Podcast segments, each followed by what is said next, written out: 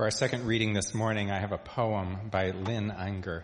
Lynn Ungar is a fellow UU minister and she specializes in religious education. This is Lynn's poem, Camas Lilies.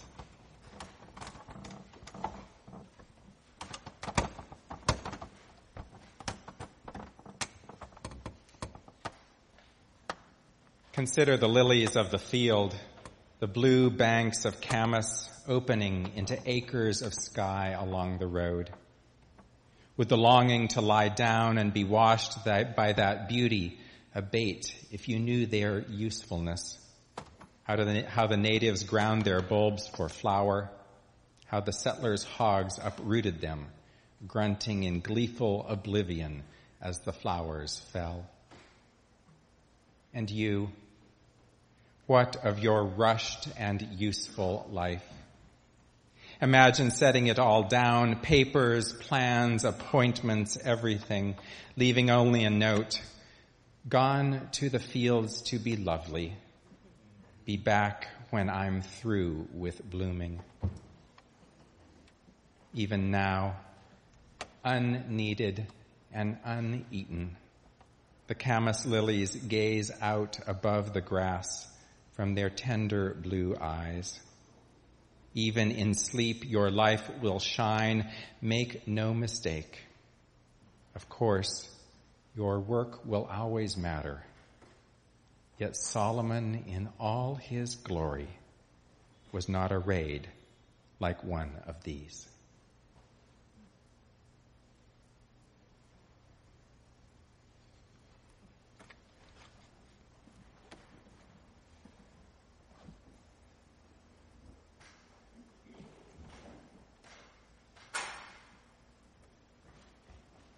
And you, what of your rushed and useful life?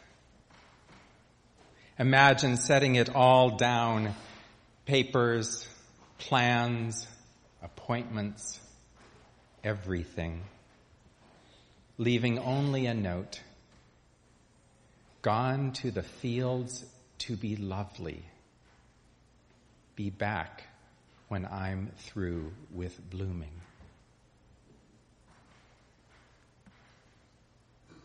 When I'm feeling overwhelmed by work, a nice day is a cruel thing.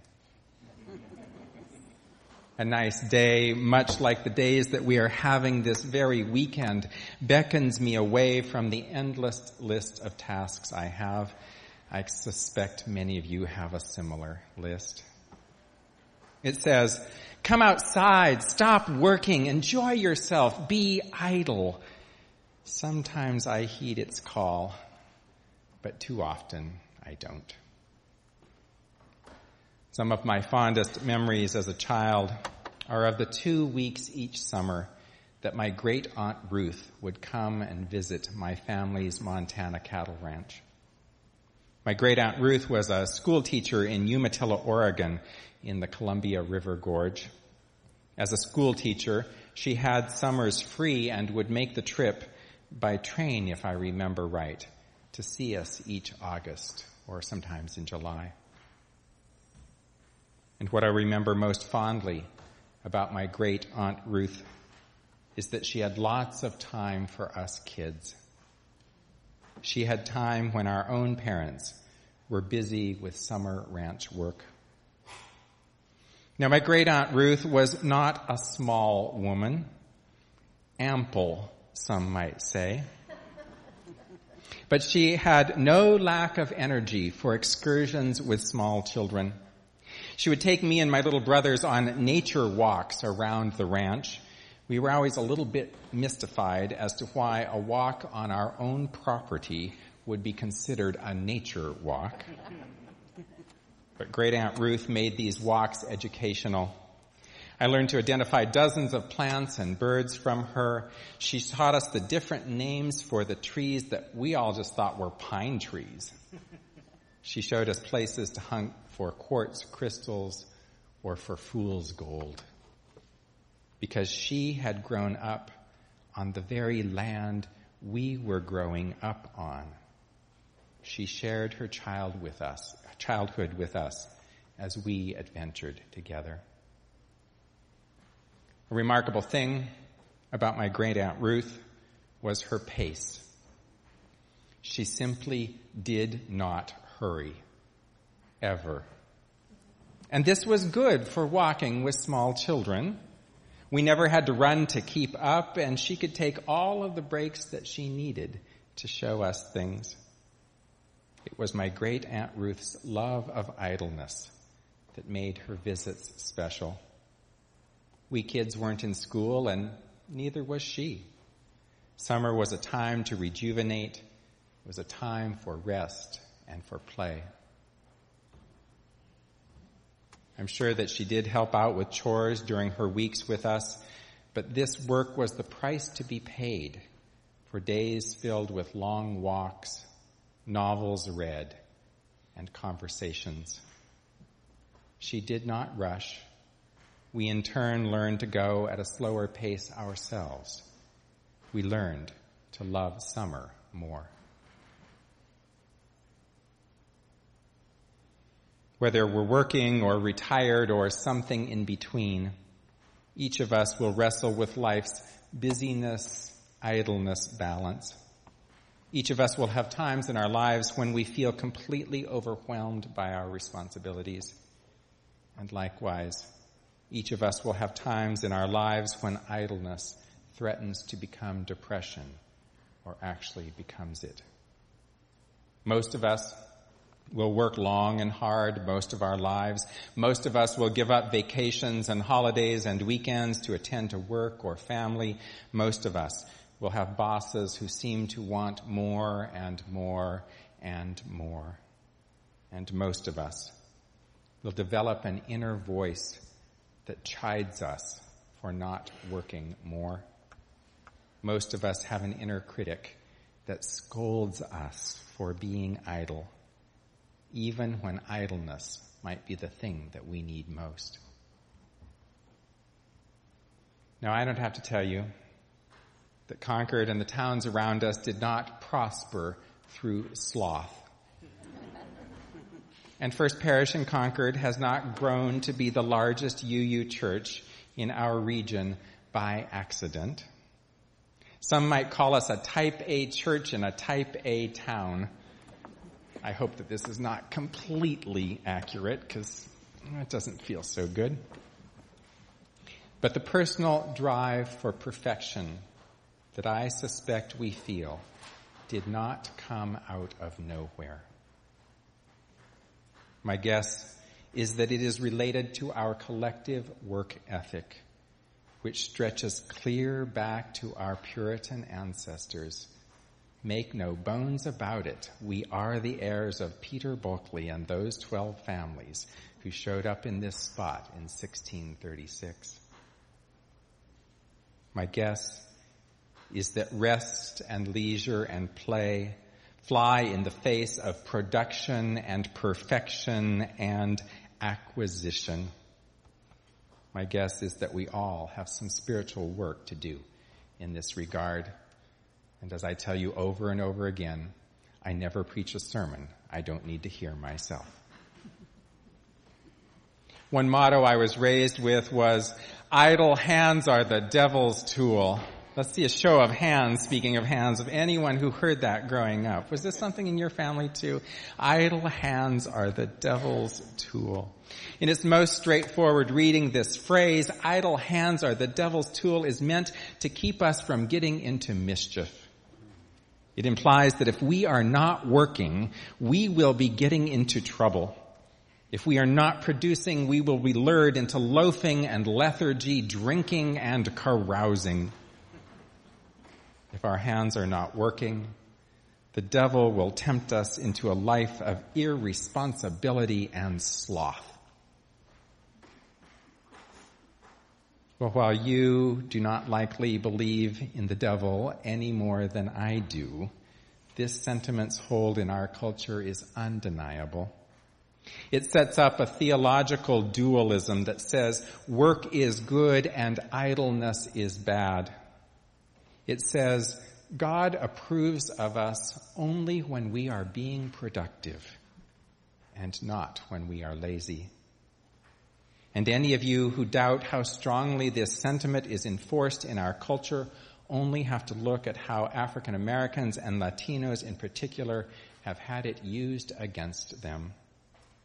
False and stereotypical images of the lazy Mexican or the black welfare queen are a direct result of our cultural prejudice toward production at the expense of idleness.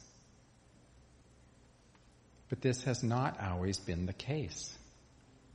And religion at one time was the loudest voice favoring idleness and rest, at least one day a week. Prior to Moses and the Ten Commandments, the world had never heard of a God who would insist on rest. This was radical stuff, folks. This God of Abraham and Sarah commanded all people to rest, Jew and Gentile, slave and free. And not just humans must be idle on the seventh day of the week. Ancient Jews understood the commandment to remember the Sabbath day and keep it holy to mean that all labor would cease for 24 hours. People would not work, nor would their servants or hired hands, nor would their animals.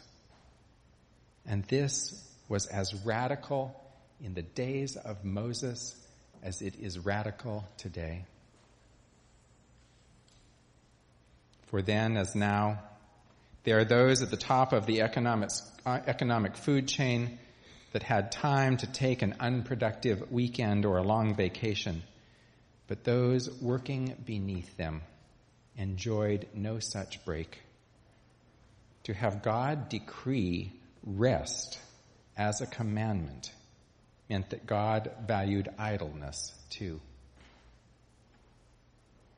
So how did we get from an obligatory Sabbath and this wasn't just Jews. I remember my great grandparents insisting that Sunday was a day of rest. There was no work to be done on Sunday, and they were all good Christians.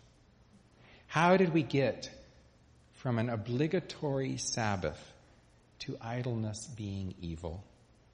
How did we get from summer leisure to working all the time? How did we find ourselves in a place where a beautiful day cannot lure us away from our computer when did idleness have to be filled with something, filled with anything? When did the television have to be constantly on or our smartphones constantly in hand?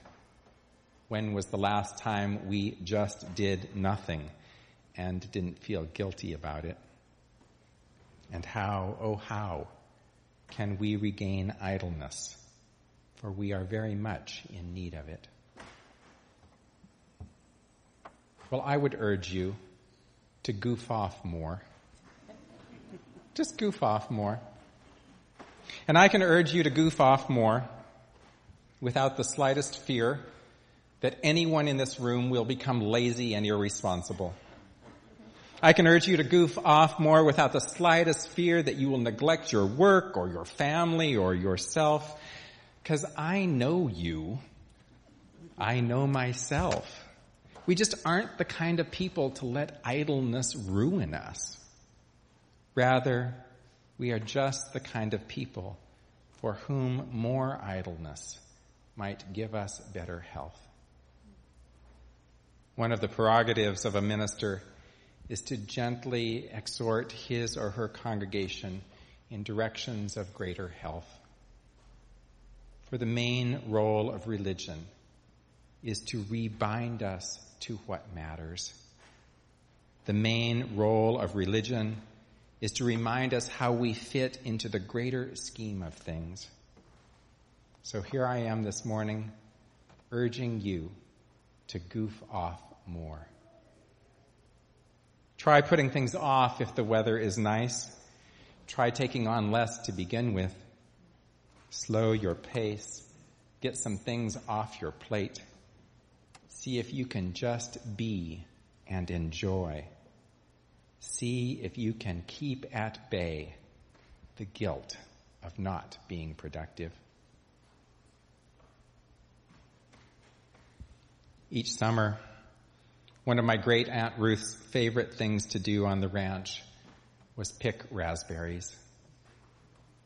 And anyone who has ever picked raspberries, especially in an overgrown thicket of them, knows raspberries cannot be picked quickly. The thorns are fierce, the berries ripen one at a time and only will come off their little cones when they're ready. Raspberry patch usually has ants in it, or bees, or both. The canes grow every which way. Long sleeves, good shoes, and a sturdy hat are advised. And there would be my great aunt Ruth out in the patch picking raspberries for the longest time.